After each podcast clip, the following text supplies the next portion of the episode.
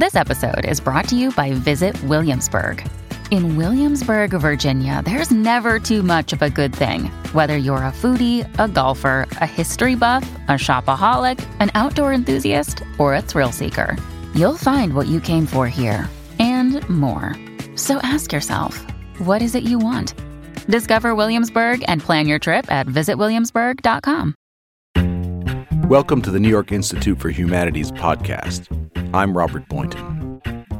Ren Weschler is the Director Emeritus of the New York Institute for the Humanities. He's a two time winner of the George Polk Award and won the 2007 National Book Critics Circle Award for criticism. His book, Mr. Wilson's Cabinet of Wonders, was on the shortlist for both the Pulitzer Prize and the National Book Critic Circle Award. His biographical memoir of his late friend Oliver Sacks is his 18th book. Ren, uh, welcome to the podcast. Hey, great to be with you. You are always a character in your books in some way. Your biography of uh, Oliver Sacks, your book about Oliver Sacks, is like your other writing, um, not conventional in that sense. You call it a biographical memoir. Oh, what, what is that? Well, it has to do with the, in this particular case, with the strange uh, origins of the book. Back in the early 80s, I had just sold my first book, which was a, a book about Robert Irwin, the light and space artist of, from California. I had basically hung out with him for three or four years in Los Angeles, where I was living at the time, and had, you know, basically had lunch with him one, two, three times a week. And he, we always went around, hung around, and did things. And I was would go home and take notes, and then eventually I turned that into a narrative, which was called "Seeing is Forgetting the Name of the Thing One Sees." I had a whole series of rave rejections from New York publishers. This is fascinating, by the way, 1980. They all said the same thing. We love this book, but how could we possibly publish a book about a California artist? What is that? But I got very lucky and I sold it over the transom to the New Yorker, then moved to New York. And when I arrived in New York, I was looking, I was doing various other things for the New Yorker. I was their correspondent in Poland. I was doing other sorts of writing along the way. But I was looking for another person to really get into and have that kind of relationship. And I had already been corresponding with Oliver Sacks. Now, it's important to realize that in 1980, Oliver Sacks was virtually completely unknown. He was, to the extent that medical professionals knew about him, doctors and so forth, they either ignored him or they dismissed him. He had already published arguably his greatest masterpiece, Awakenings, that had been published in 1973, and virtually nobody had read it. It had gotten great reviews from Auden and Kermode and people like that, but doctors just basically didn't believe it. It hadn't gone through the normal peer-reviewed processes. It wasn't double-blind. It wasn't, you know, math charts and all the so forth. It was it was a very compelling, existentially compelling, Melvillian tale. I mean, it's, it is one of the masterpieces of 20th century literature. It parenthetically won an award, the Hawthornden Prize, which was the prize that year for imaginative literature, which was a very interesting thing because he had somehow managed to imagine his way into this plight of people at extreme neurological distress and so forth. So, anyway, the point is that book had come out, nobody had read it. I happened to have read it for various reasons and been blown away by it and began corresponding with him and then arrived in New York and I went out to see him and he was a recluse. He lived on a little in a little house on City Island and he worked mainly in, state institutions and in Little Sisters of the Poor. He he was a a very un- unusual thing. He was a, a, clinical neurologist who just basically went from place to place, and in his case, spent a whole lot of time with his patients, much much more than other people would. He used to talk about the way that poorhouses and institutions were where all the jewels were. He was extravagantly neurotic. He was in the middle of what would be a 10 year writer's block on his next book. Everything else was piling up behind him. The problem with his book, by the way, was his writer's block took the form of graphomania. So he was writing millions of words, just not the right word. And because he was in that way, in some way, I could hang out with him. On any given day, chances are I could go with him on rounds or I could visit him at home. So we saw each other at least once or twice a week. I, I would start interviewing all his friends, Jonathan Miller and Tom Gunn and people like that. I would go home and, just like with Robert Irwin, I would take notes. And then at a certain point, about four years in, we were finally getting to the point where we, we had helped him to get his book finished. And so I was getting ready at that time to write a standard New Yorker profile. It was going to be one of those three part New Yorker profiles, probably would have been about 100,000 words about this extraordinary character. I went off to index my notes, and the index alone was 250 pages long. I started writing, I was well into the writing, and at a certain point, he just asked me not to do it. Just, Why? Thereby hangs the tale. He was gay, although he was terribly, terribly, terribly conflicted about it. And he was at Oxford. His father had said, Oliver, you never bring home any girlfriends. And both his mother and father were doctors. His mother, parenthetically, was one of the earliest female surgeons in England. He had been extremely close to his mother.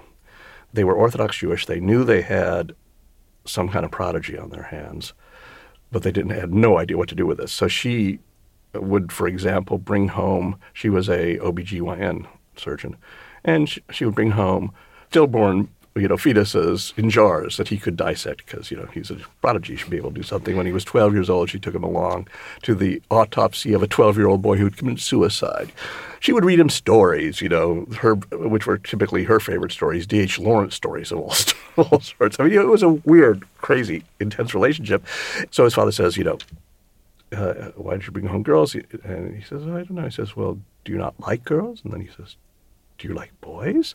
And he said, Father, I'm a homosexual. Please don't tell mother it would destroy her. Now, he had never acted on his impulses, but he was gay. The next morning, she came tearing down the stairs and she tore into him. She just eviscerated him in, in like a three hour, as he called it, deuteronomical cursing filth of the bowel, abomination. I wish you had never been born. You know, just scalded him. And then fell silent for three or four weeks. When they resumed talking, it was never mentioned again. But that was the voice in his head. And as soon as he could, several years later, having gotten his medical degree from Oxford, like a bat out of hell, he fled to America, presently to San Francisco and to Los Angeles, where for a brief period he acted out extravagantly. He was in a leather scene.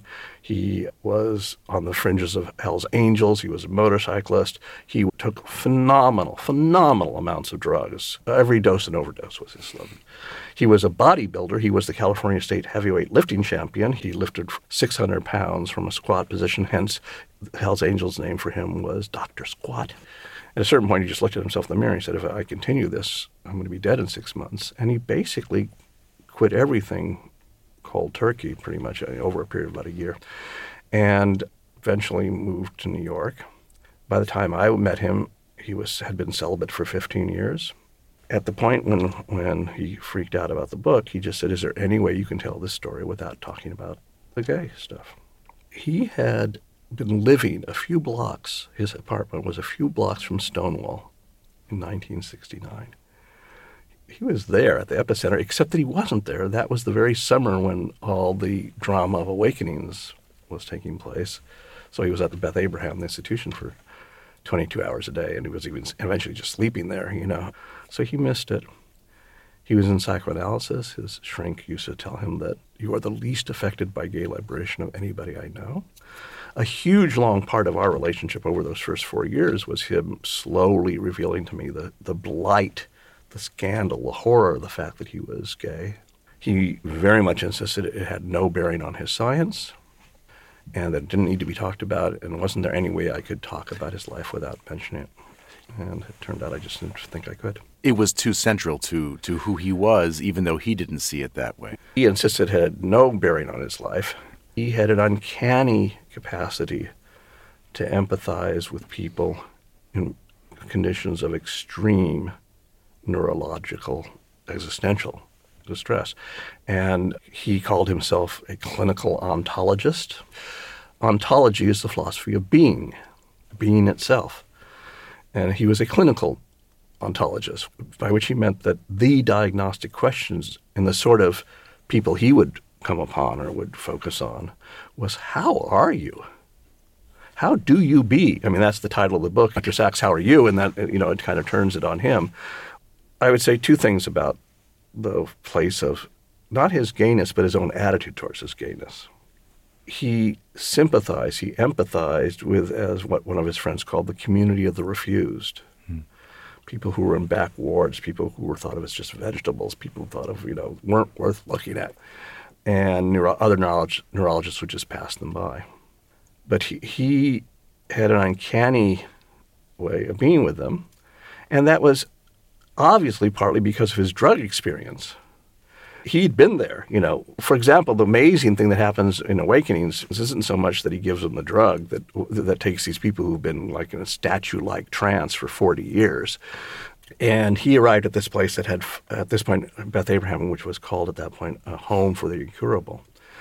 And he became convinced that a group of them were different from the others. And he began to bring them together in a single ward. There were about 80 of them.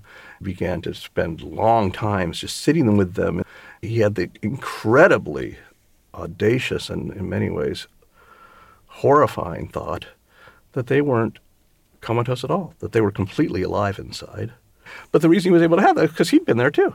There had been days where he'd spend entire weekends in a corner, not moving and so forth, but was very alive in his mind and so forth. And to be able to tell how he was able to do this amazing thing, which was, was seminal in his whole career, you had to be able to talk about the drug stuff. But if you just talked the drug stuff without what it was part of, it just sounded like he was a complete maniac. He ended up being in psychoanalysis for 50 years. Do you think he thought of his psychoanalysis as a success or as a failure? I mean, not a success. It kept him alive.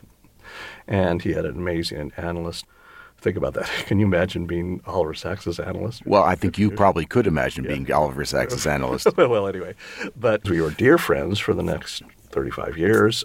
He was the godfather of my daughter. And as he was dying, he said to me, Now do the book. If I had written the book back in 1984, or the, the profile, it would have been a, a midlife biography of him. When he finally did publish that crazy book that had taken him 10 years. Everything else was backed up behind it. And suddenly, within a year, The Man Who Mistook His Wife for a Hat comes out, and that is a huge bestseller. Uh, and from there on, he's, he's, he becomes very quickly the public figure. And I wasn't around taking notes for all that. And you know, I, I, was just his friend, but I wasn't going to attempt to do a, a, biography of him at this point. But what I thought I could do was a long introduction, and then the meat of the book is a sketch of him during the day that I was, as I say, a, a beanpole Sancho to his capacious Quixote, you know. And then there's a long afterwards about what happened after that, uh, up to his death. One person described it as a portrait of Oliver happening. Hmm, you mean in process? It was very strange if you think back on those four years, because that was just the time I, would, I'd arrived from the New Yorker. I was unknown when I started, you know, and, and by the end of those 45 years, I was a New Yorker writer. I was the Poland correspondent. I was all, you know, I'd become a known quantity. He, very much the same thing was going on with him, as though he was much older. So it's him going from the Oliver who was this recluse. By the end, he is becoming the Oliver who is having talks at the New York Public Library that are being introduced by Susan Sontag and, you know, Jasper Johns is in the audience. And, you know, he's become that person by the end of that during those five years. So it's a kind of hinge five years for him and for me it's a very poignant at times, heartrending story, but at the most of the time, much of the time, it's completely hilarious. I mean, he he is one of the funniest people, and the stories that people tell about him, he I mean, he is. And it's the thing that you would you you know you would never know that all this was sort of bubbling up underneath to meet him. I remember the first time I met him at a party, and I hadn't actually ever seen him before. Mm-hmm. And there was this uh, sort of older but very well uh, preserved man in the corner, and I introduced myself. And he shook my hand, and his handshake was like a vice grip. And I sort of saw the muscles, and I thought, aha, this is Oliver Sacks. And I realized him, but he was so shy or not. I mean, you never knew who was going to show up. He could be beyond shy. He could be, you know, just rude and obnoxious and exasperating, or he could be the most expansive, lovely person. And you were, I'm sure, at other events at the Institute where he was that other person. He, he had an extraordinary capacity for empathy, and you argue, I think, quite convincingly that this was part of the reason that he was able to see beyond the condition, the seemingly incurable condition of some of these patients And towards the end of his life, he's come to terms with himself and his both his sexuality and other things as well. Uh, do you think he was ever as insightful about himself as he was about other people?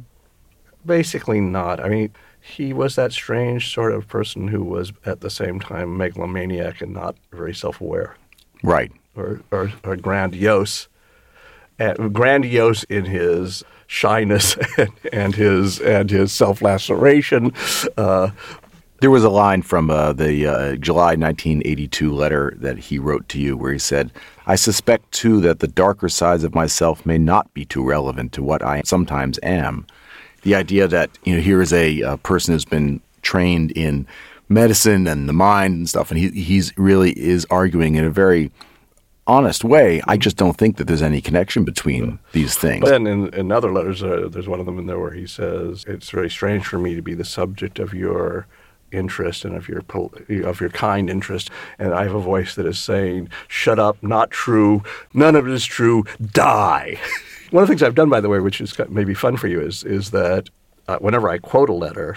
I put it on my own website. I have a source book. You can then re- look at the whole letter. These letters are often they're handwritten or they're finger typed, but I mean they're insanely long. Often, I mean they just go on and on and on.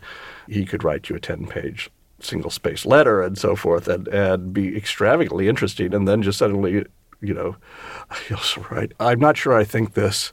I did not think this. I did not write this. I don't exist. Everything was like that all the time, and, and uh, one point in the book towards the end you, you bring up the question of his reliability and and I frankly found that a disturbing section I mean I'd often wonder about the ethics of uh, psychiatrists physicians of one sort or another who write about their patients they inevitably give them pseudonyms and in many cases will get releases or permission. Not clear that Sacks did that and a lot of his patients who he wrote about had died but then furthermore that he took seemingly liberties with the details of their stories, I, I found actually quite troubling. Well, and I try to talk about that, uh, uh, and and I and I have endless listeners. As I say, you know, there's one of the things I did during those four four years was going around and talk to everybody. I have interviews with Tom Gunn, and I have interviews with Jonathan Miller, and and they would all talk about how he was a mythomaniac. Uh, he had a very poignant quote. He said, "I don't tell lies, though I may invent the truth." Yeah. His dearest friends would say, "Oh, come on, that's Oliver. Just that is not that is not what happened. You know, it, it, it happened more like this." And, uh, and Oliver would be the first to admit that. You know, he says, "I think that happened, but I may be fantasticating or something."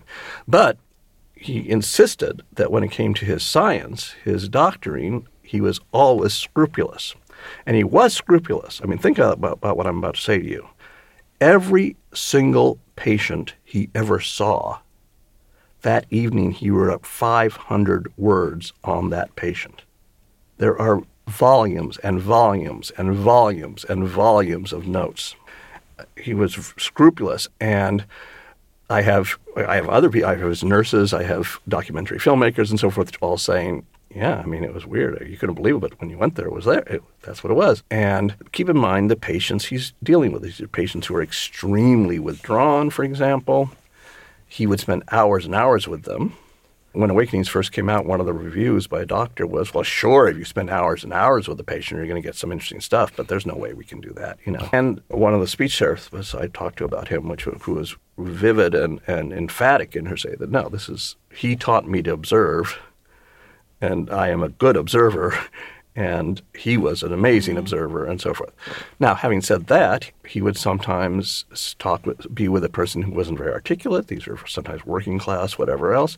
He would, for starters, at one point he put invent the truth. Another point he, he said imagine the truth. He would sit there, what's going on in this person? And he would try something out. He would try something else out. Then once something seemed to work, he would go back and look at the early literature where there, did this jibe with other cases, case histories. By the way, case histories were no longer being written. They, they, he, the people, his colleagues, his fellow doctors were 19th century doctors and Leibniz and Descartes and William Harvey and people like that. Those were the people he was consulting with and talking with the whole time in his head. He would check and then he would try it again and so forth. So, on the question of his reliability, I do think that if you take a look at what he gets from a patient and what a standard doctor gets from a patient, and perhaps what I get from an interviewee and what a standard journalist gets from an interviewee. First of all, I think his portrait is much closer to the lived reality. He is trying, he says, to do a neurology of identity. Now, think about that. It's one thing to do population scans of people with this thing and da da da da da da da, but that's not what it's like to live. And if you're going to do a neurology of identity in this case, there are no control groups. You know, you're dealing with somebody, nobody else has this condition. He would say, I'm not interested in the disease the patient has. I'm interested in the patient who has the disease. More wonderfully, he said, my subject, and by the way, this is the subject of every journalist worth his salt, is the intersection of fate and freedom, of what horrible deck has been dealt to you, and then what you do with that the resourcefulness, the resiliency. Sometimes when a patient would ask what what they should do, he'd say, "Well, you're the doctor. I'm learning from you," you know, and so forth. And the key thing that he was doing, which was the opposite of what the other doctors were doing, was that this whole process was itself part of the therapy. So let's put it this way: he was making his patients up. Right. He was helping them to compose. These were people who had been sat in a corner in an institution. Nobody had been talking to them. They were objects. And he was taking them seriously. And through this kind of discussion and so forth and, and this interpersonal thing, in much the way that sometimes a Parkinsonian will freeze up, but if you put your hand on their arm, they go into graceful motion again, and then you take your hand off, and they, you know, he through this, through a his attention and B, his speculation and, and listening and so forth, he would help them become the subjects of their own stories instead of the objects. They would take on agency. And they would take on agency because he would say, it's a terrible situation, blah, blah, blah. But having said that, you are witness of things that none of us of us get to witness. You are the teller of your own tale. You are Sinbad of your own story and so forth. And the whole business of making something up and making a narrative and so forth was of the essence of the therapy. And so to ask whether he's reliable, reliable about what? You know, I mean, and all that becomes kind of important. By the way, there is now an official biographer, and that person is, is one of the things that person is going to have to do is uh, Laura Snyder, and she is going to have to go back and take a look at the stories he told, and then look at the original notes he took at the time. And, and see whether they correlate. And, yes. and, and I suspect that they kind of will. Although another thing I would say is that the register in which he's writing is different. When he writes those notes, he's doing a certain kind of writing. And then this is clearly all the stories in, in The Man Who Mistook His Wife or the other things are things that happened many years ago. And it, it, there's almost like the snifter in the hand, and uh, you know, around the fire uh, fireplace, and uh, telling you stories. This reminds me of what we'll call the Kapuscinski defense, yeah, yeah, yeah. where Kapuscinski is on the one hand going out for the Polish press agency and, and exactly, reporting, and exactly then he's the and then he's stepping back and telling stories. Jane Goodall gets into the same trouble. Says that the single most important moment in her research on chimpanzees in the wild was when she stopped categorizing them by numbers but gave them names. Suddenly, things became visible. Now, you can say, well, that chimpanzee's name is not Jim. Who are you to impose that name on him, blah, blah, blah. But you suddenly were able to have an I thou kind of interaction, and you were able to notice things that when it was just numbers, you didn't notice. And in the case of Kapuscinski, uh, who also came in for this kind of criticism, he did two different kinds of registers. The one register he would write in was daily newspaper journalism in some of the scariest places in the world. And then years later, he would write it in a different register. In fact, his greatest book, The Emperor, begins in the evenings, I would go talk with the such and such. Parentheses. A, in the daytime, I was being a reporter. In the evening, I would do the something. And would, meaning it was long ago in a faraway place. And he's telling the story in that register.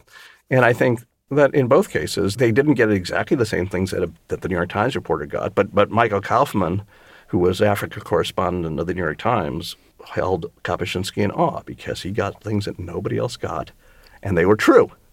You mentioned before that Oliver Sacks was in psychoanalysis for, you said, 50 years. Mm-hmm.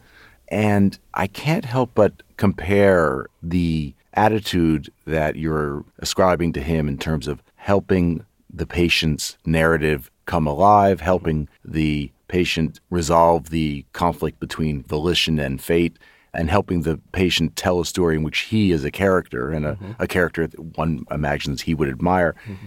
Did Sacks ever think about becoming an analyst? Would have been a horrible analyst, by the mm. way. Uh, why? Why so? Because he was so full of himself. Or at some extreme situation, that'd be one thing. But if we were just living your daily life, he, could. I, I, remember one person asked somebody, "Does he ever talk to himself?" And, and the answer was, "Especially when he talks to you." you know, I mean, he was he was so in his own head, except when he went into those places. Or sometimes, you know, he he would be there with you for five minutes, but then he'd be gone. You know, so the kind of negative capability that a analyst has, I don't think was his forte. Having said that, his great, great hero was A.R. Luria, who was a Soviet neuropsychologist. He was somebody who both dealt with brain and, and also with, with likewise with individual cases, with great case histories. The Mind of the Mnemonist, a man, a story, an amazing case history about a man who couldn't forget anything, hmm. and just how and how he was basically had no room to move because there was no place where he'd forgot. And then another one, the, the man with the shattered mind, the brain injury. Soviet neuropsychology was exceptionally high because they had so many brain injuries from the war. And so they had this whole population and a whole kind of active, uh, of active practice came from that. Oliver had a series of father figures, and at a key moment, it was Luria. He would write Luria 40, 80 page letters, you know, and then Luria would write back with this incredible, gorgeous handwriting, uh, you know, two pages. And then at one point, he spent hundreds of dollars, which he did not have. He was church mouse poor, you know, but he would spend hundreds of dollars uh, when he was working on the leg book, sending a 500 word telegram to Moscow. Should I do it? This, da, da, da, da, da, and came back with a telegram that said, "Do it." That was that was Luria's. And by the way, do it is the point for right. Luria. If your hand is paralyzed, the analysis is not what are the muscle structures of the hand. Is you know, reach out to me and hold this class. You know, and, and at one point uh, you quote him as saying something to the effect of, "I am the kind of homosexual who falls in love with a man and then becomes the godfather of yeah. his daughter." Was he in love with you? Probably. I mean, that was the way he put it is I, I regularly fall in love with straight men and become godfather to their daughters. And I, I have a lot of little time bombs in the piece that things that I say that then you know 100 pages later kind of explode without my saying remember when I said that? They're, they're what I consider grace notes you know which you never get by the way in objective journalism. That's part of the fiction of nonfiction. I mean you're using all the things that you use in novels which are parenthetically another way of thinking about a novel is it's the neurology of identity. It's where you normally see fate and freedom interacting. That's you know, so forth and so on. And you use all kinds of you think use voice and pacing and tone and things like that very consciously, and among other things, parentheses that blow up to 100 pages later. But One of the things that we've often talked about this is that if I go to Bosnia to report and I come back, and I've been there three weeks, you don't want me to open my mouth and do three weeks worth of every single thing that right. happened. What you actually say, and what everybody says is, what was it like? Not what was it, what was it like? And that means take all the chaos of it and give it form, give it structure, and tell me your version. Mm-hmm. What was it like to be there? You know, make it so I could imagine what it would be like for me to be there. By the way, the word "imagine." Hmm. Oh, problem, problem, alert! Call, call the media police. On that note, this book is as much about you in some ways as it is about him. Mm-hmm. What did he mean to you? Oh, I mean, when you think about it, when he told me to to write it again, it's how I dealt with my grieving. He'd been one of my dear friends, but unlike all the other hagiographies that have been written so far, he was a monster. He drove me crazy. He was completely exasperated. He was constantly disappointing, and then suddenly showing up and being more generous and more, you, you know, and I mean, I was learning a lot of the stuff that I would subsequently talk to you about when I would talk about the fiction nonfiction from from him. I mean, I've done some of it with Irwin already, but I, I, I was learning to write, reading him, or rather editing him. Jesus, you know, you'd have these moments where you'd say, okay, so your editor has taken 150,000 words and brought it down to 20,000 words. That's great. It's really good. And now there's this little tiny section here that you need to write a bridge. So you need to go home and write a 500 word bridge between these two sections. Don't give me 50,000 words because that won't be worse than useless. And then the next day he'd have 100,000 words. Once uh, we had our daughter, I mean, he was incredibly important to her and wonderful. Right. Exasperating. Exasperating. and, and, well, thank you, Ren. This has been terrific. I hope everyone reads the book. This podcast was brought to you by the New York Institute for the Humanities at NYU and the Arthur L. Carter Journalism Institute. This episode was produced by Micah Hazel. You can find us on Stitcher, iTunes, and anywhere else you get your podcasts. For more information, visit us at nyihumanities.org.